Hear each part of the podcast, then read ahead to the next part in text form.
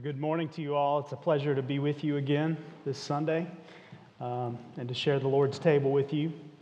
Uh, if you would, uh, open your Bibles to Luke chapter 18. Our text is the first eight verses. A parable of Jesus. Starting in verse 1. And he told them a parable to the effect that they ought always to pray and not lose heart. He said, In a certain city there was a judge who neither feared God nor respected man. And there was a widow in that city who kept coming to him and saying, Give me justice against my adversary. For a while he refused, but afterward he said to himself, Though I neither fear God nor respect man, yet because this widow keeps bothering me, I will give her justice, so that she will not beat me down by her continual coming. And the Lord said, Hear what the unrighteous judge says. And will not God give justice to his elect? who cry to him day and night? Will he delay long over them? I tell you, he will give justice to them speedily. Nevertheless, when the Son of Man comes, will he find faith on the earth? Let's pray. The Lord, in these next few moments together, give us ears to hear, give us hearts that are quick to receive and to submit to your word. Encourage our hearts, Lord, as we think about the issue of prayer, the privilege of prayer.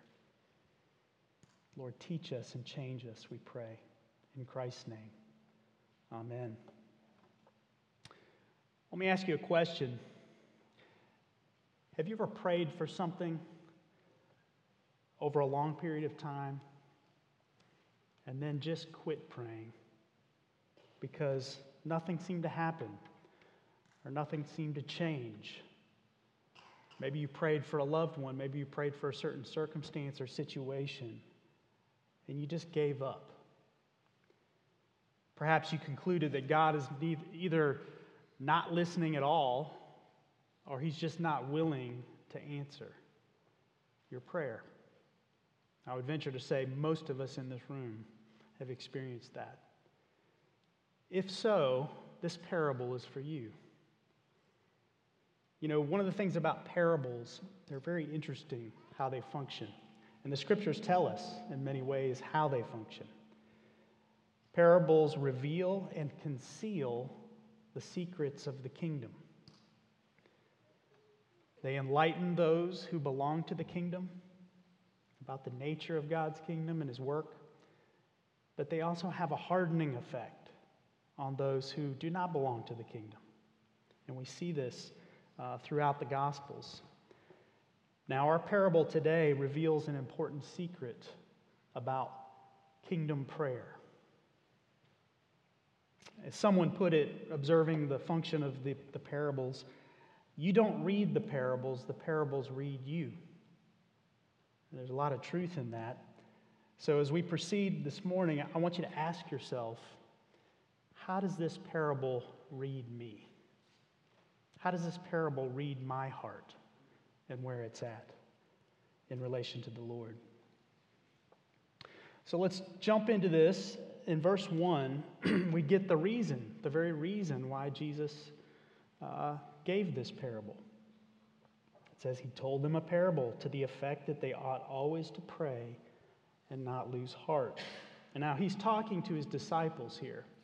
Back in um, middle of chapter 17, you know, the, he was asked by the Pharisees about the kingdom of God and its coming, and he gave them an answer. But then he turned to his disciples and gave them instruction about that.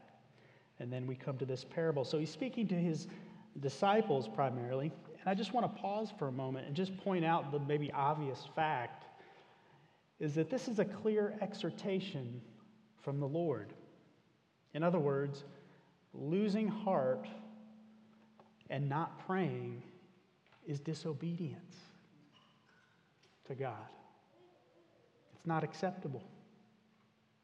Maybe sometimes we tell ourselves that it is because of our certain circumstances or how long we've had to wait or what we perceive to be happening or not happening, and we sort of excuse that. That losing heart in prayer is okay. But it's not. That's why he's telling us this parable. Now, why would Jesus stress this point with his disciples at this place in Luke's gospel? Well, as I mentioned, he's, he's speaking about the coming kingdom and his return. And implied in his instruction to his disciples up to this point about the kingdom is that there will be a delay. Yet it will also have a sudden appearing. It's kind of this tension. It's gonna have, there's going to be a delay, but it's going to be sudden. Uh, in some sense, waiting is involved. But in another sense, it will appear quickly. So, on the heels of this teaching, Jesus tells them this parable so that they won't lose heart. They will always pray, especially in light of the coming of Christ and the consummation of his kingdom. Now, the word here for lose heart means to lose motivation or to become discouraged. One of the things I think we can glean from this passage and, and Jesus making this point is that he assumes that this is going to be a struggle for believers. A struggle for believers in light of a, living in a fallen world, awaiting his return. He knows this is going to be a struggle. That's why he's telling us this. So don't be discouraged that, hey, if, if I'm wrestling with this, if this is a struggle for me, then I'm abnormal or there's something wrong with me. Jesus knows we struggle with this. That's why he's teaching us. So be encouraged. You know, Jesus is the one who sympathizes with our weakness. He's able to help you in your time of need. One of the prayers uh, the person praying alluded to approaching his throne of grace with confidence. That's important for us to remember. He is the one who understands our struggles in prayer, the tensions we feel. So, if losing heart is a struggle for all of us, all believers, just like the disciples, we need to hear what Jesus has to say in this parable. Now, there's an important point to make about what's being emphasized in this parable. Now, there's two characters. Fairly simple in that respect. There's two characters. We have a corrupt, unjust judge, and we have a widow. Now, if you remember in the scriptures of that day, who were the most vulnerable and weak? It was the widows, the orphans, and the strangers.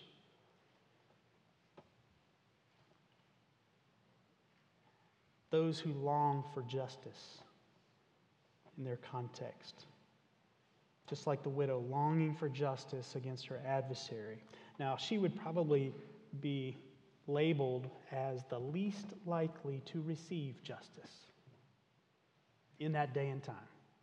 The way the system worked, the way the world works, this is the person who should least expect justice. Now, the key to understanding this parable is to notice which character is being emphasized. This is crucial. Now, maybe you've heard this parable taught before, maybe you've done a Bible study where you've discussed this, but oftentimes I find that it's the widow that's emphasized and in particular, her persistence in asking the judge for justice. I mean, isn't that the point of this? To, to always pray and not lose heart? However, if you look at this parable, it's the judge that's emphasized. This is the character who receives the most attention, not the widow. One trait of the judge, which is repeated throughout, is he neither feared God nor respected man. So the character of the judge is being highlighted. Now, think about that. He doesn't fear God, doesn't respect man, doesn't love God, doesn't love man. He's anti God's law, right? Because the sum of the law is to love God and to love others. So, it's not looking good in terms of receiving justice in this situation with the widow. He is anti God's law. In fact, the only thing he says that he fears is that this woman's going to wear him out, beat him down, and annoy him to death with her asking. Perhaps even more significant is what Jesus stresses at the end of the parable. Look in verse 6. And the Lord said, Hear what the unrighteous judge says. Again, he's emphasizing the judge. He wants us to pay attention to the response of the unjust judge. Now, this, getting this emphasis has important implications for our understanding and application of this parable. Sort of an unexpected twist here. But what Jesus is doing is that he sets up a contrast between the unjust judge and God in terms of a lesser to greater argument.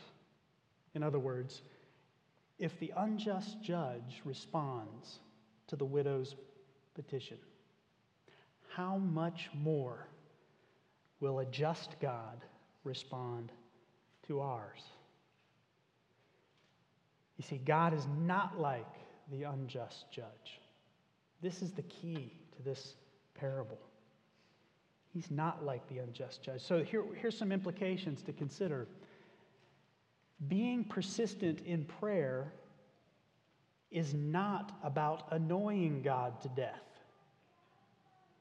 or wearing him down in order to get an answer.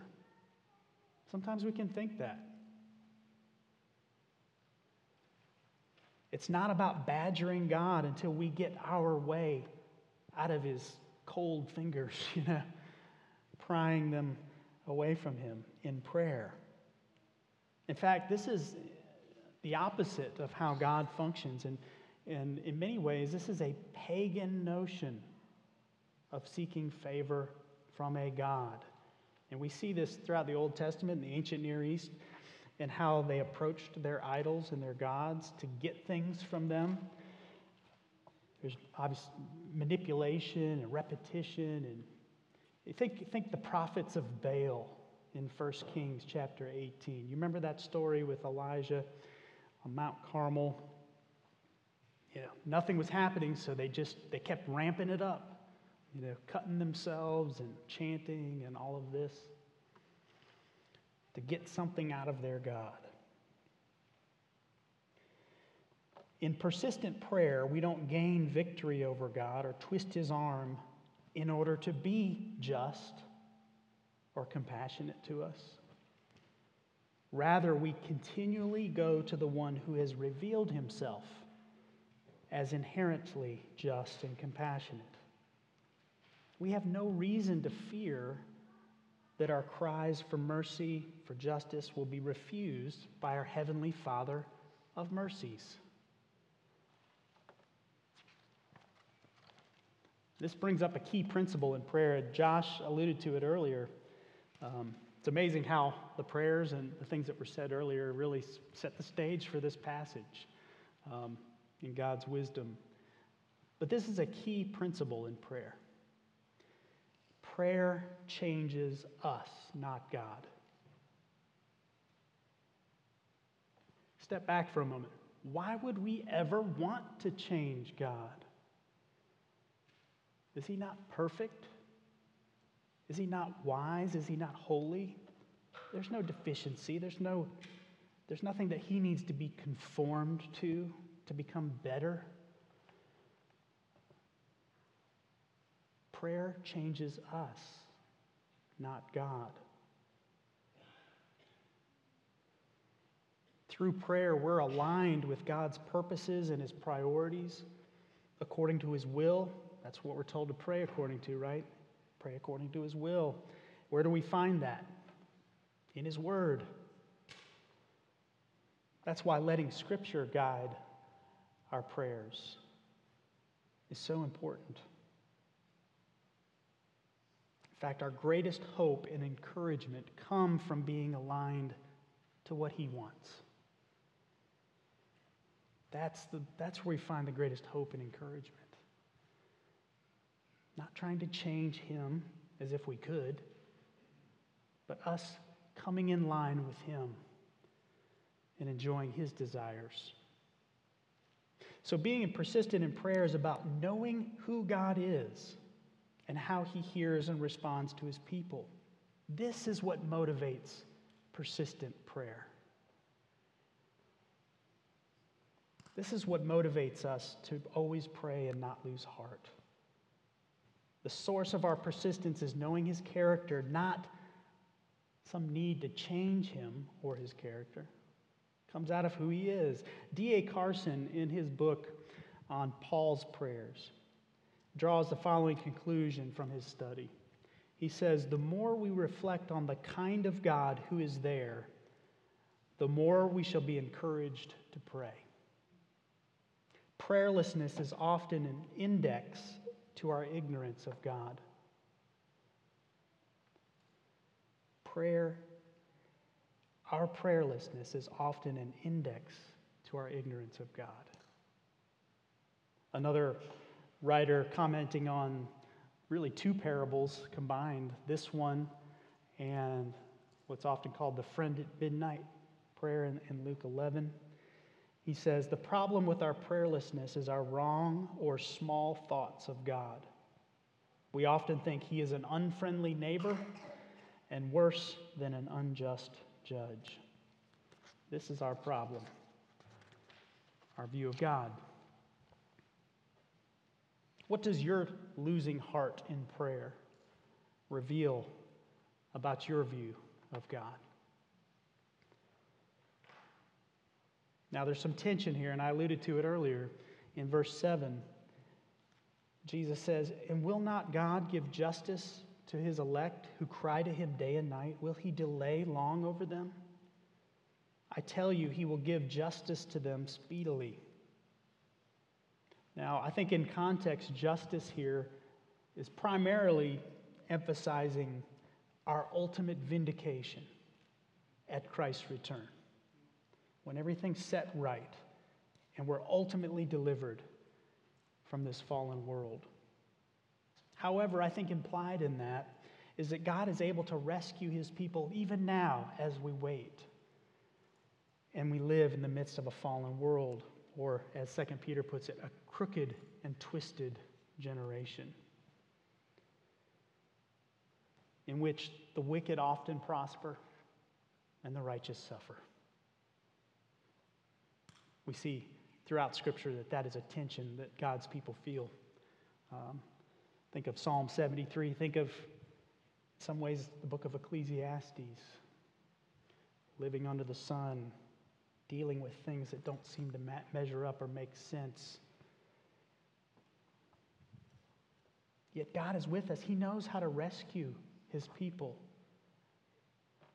He knows, he knows how to be our hiding place, to surround us with songs of deliverance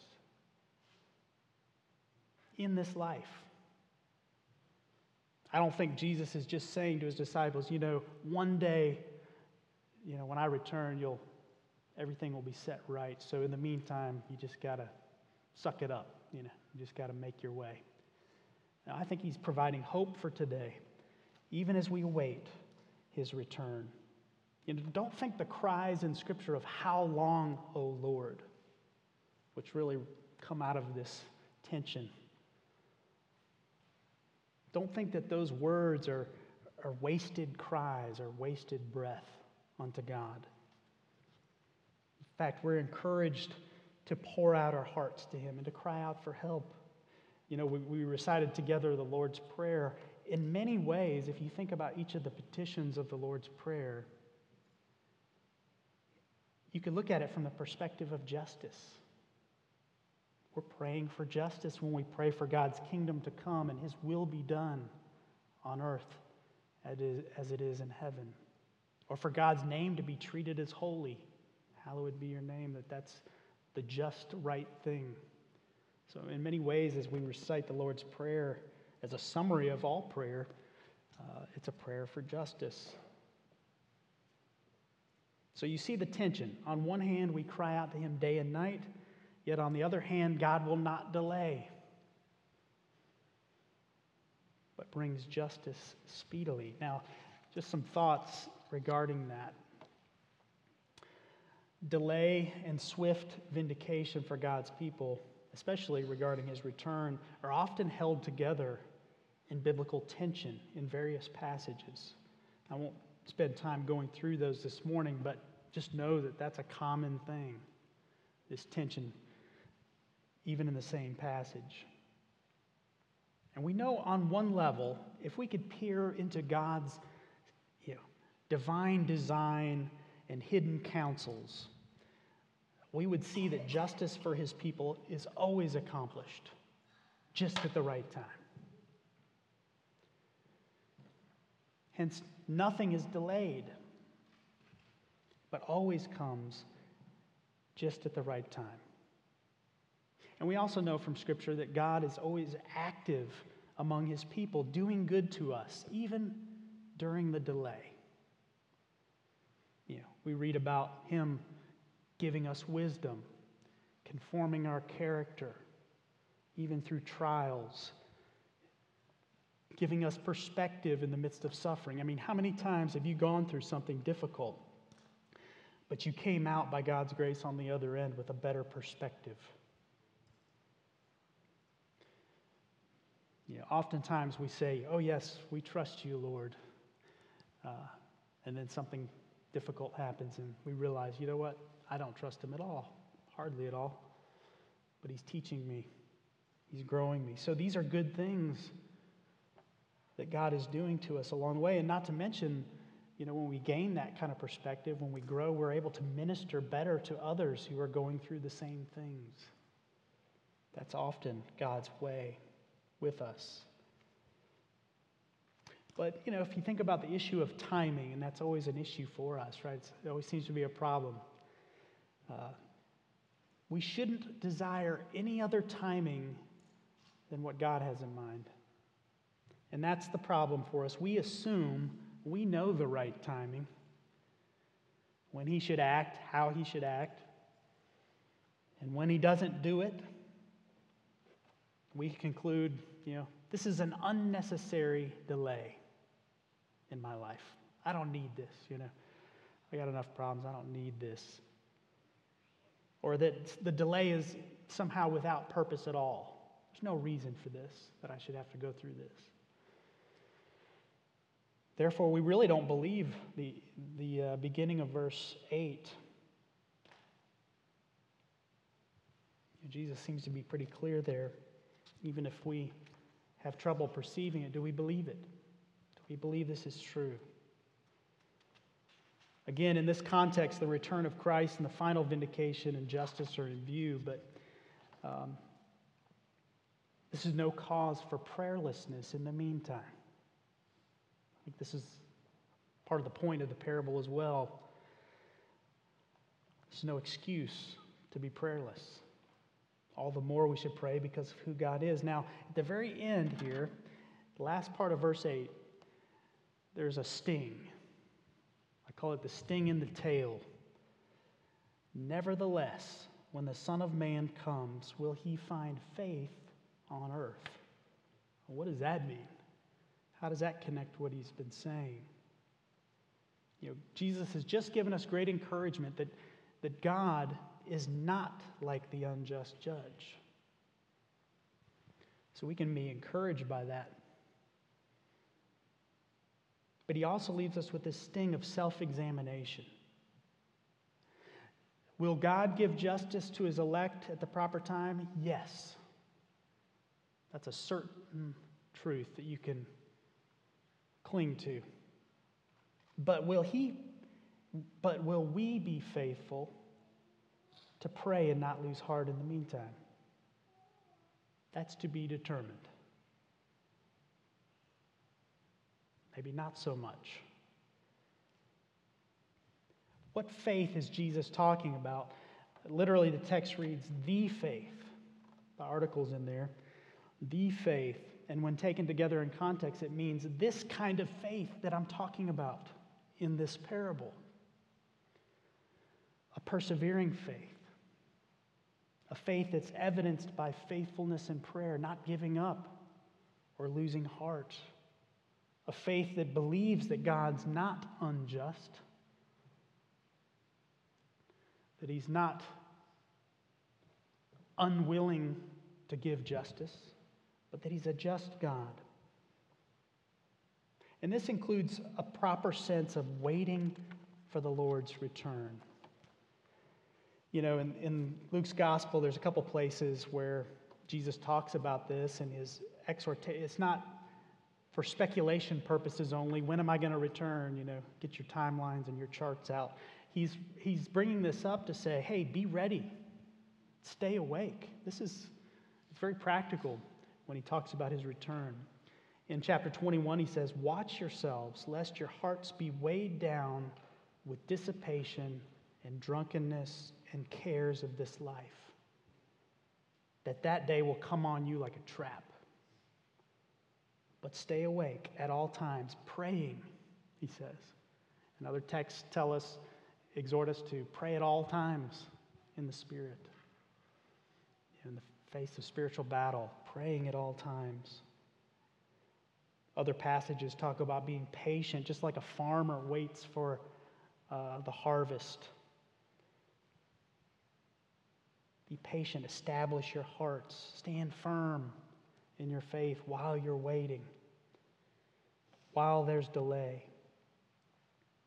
And I would argue to say that all of these things that we're exhorted to, staying awake spiritually, you know, not being ensnared with the sins of the world,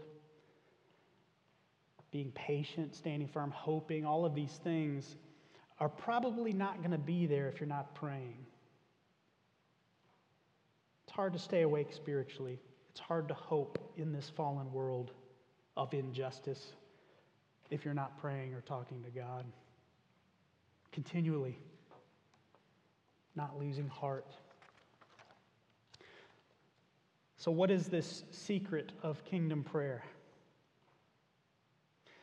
We always pray and not lose heart because God is a just judge, not an unjust one. You see the difference?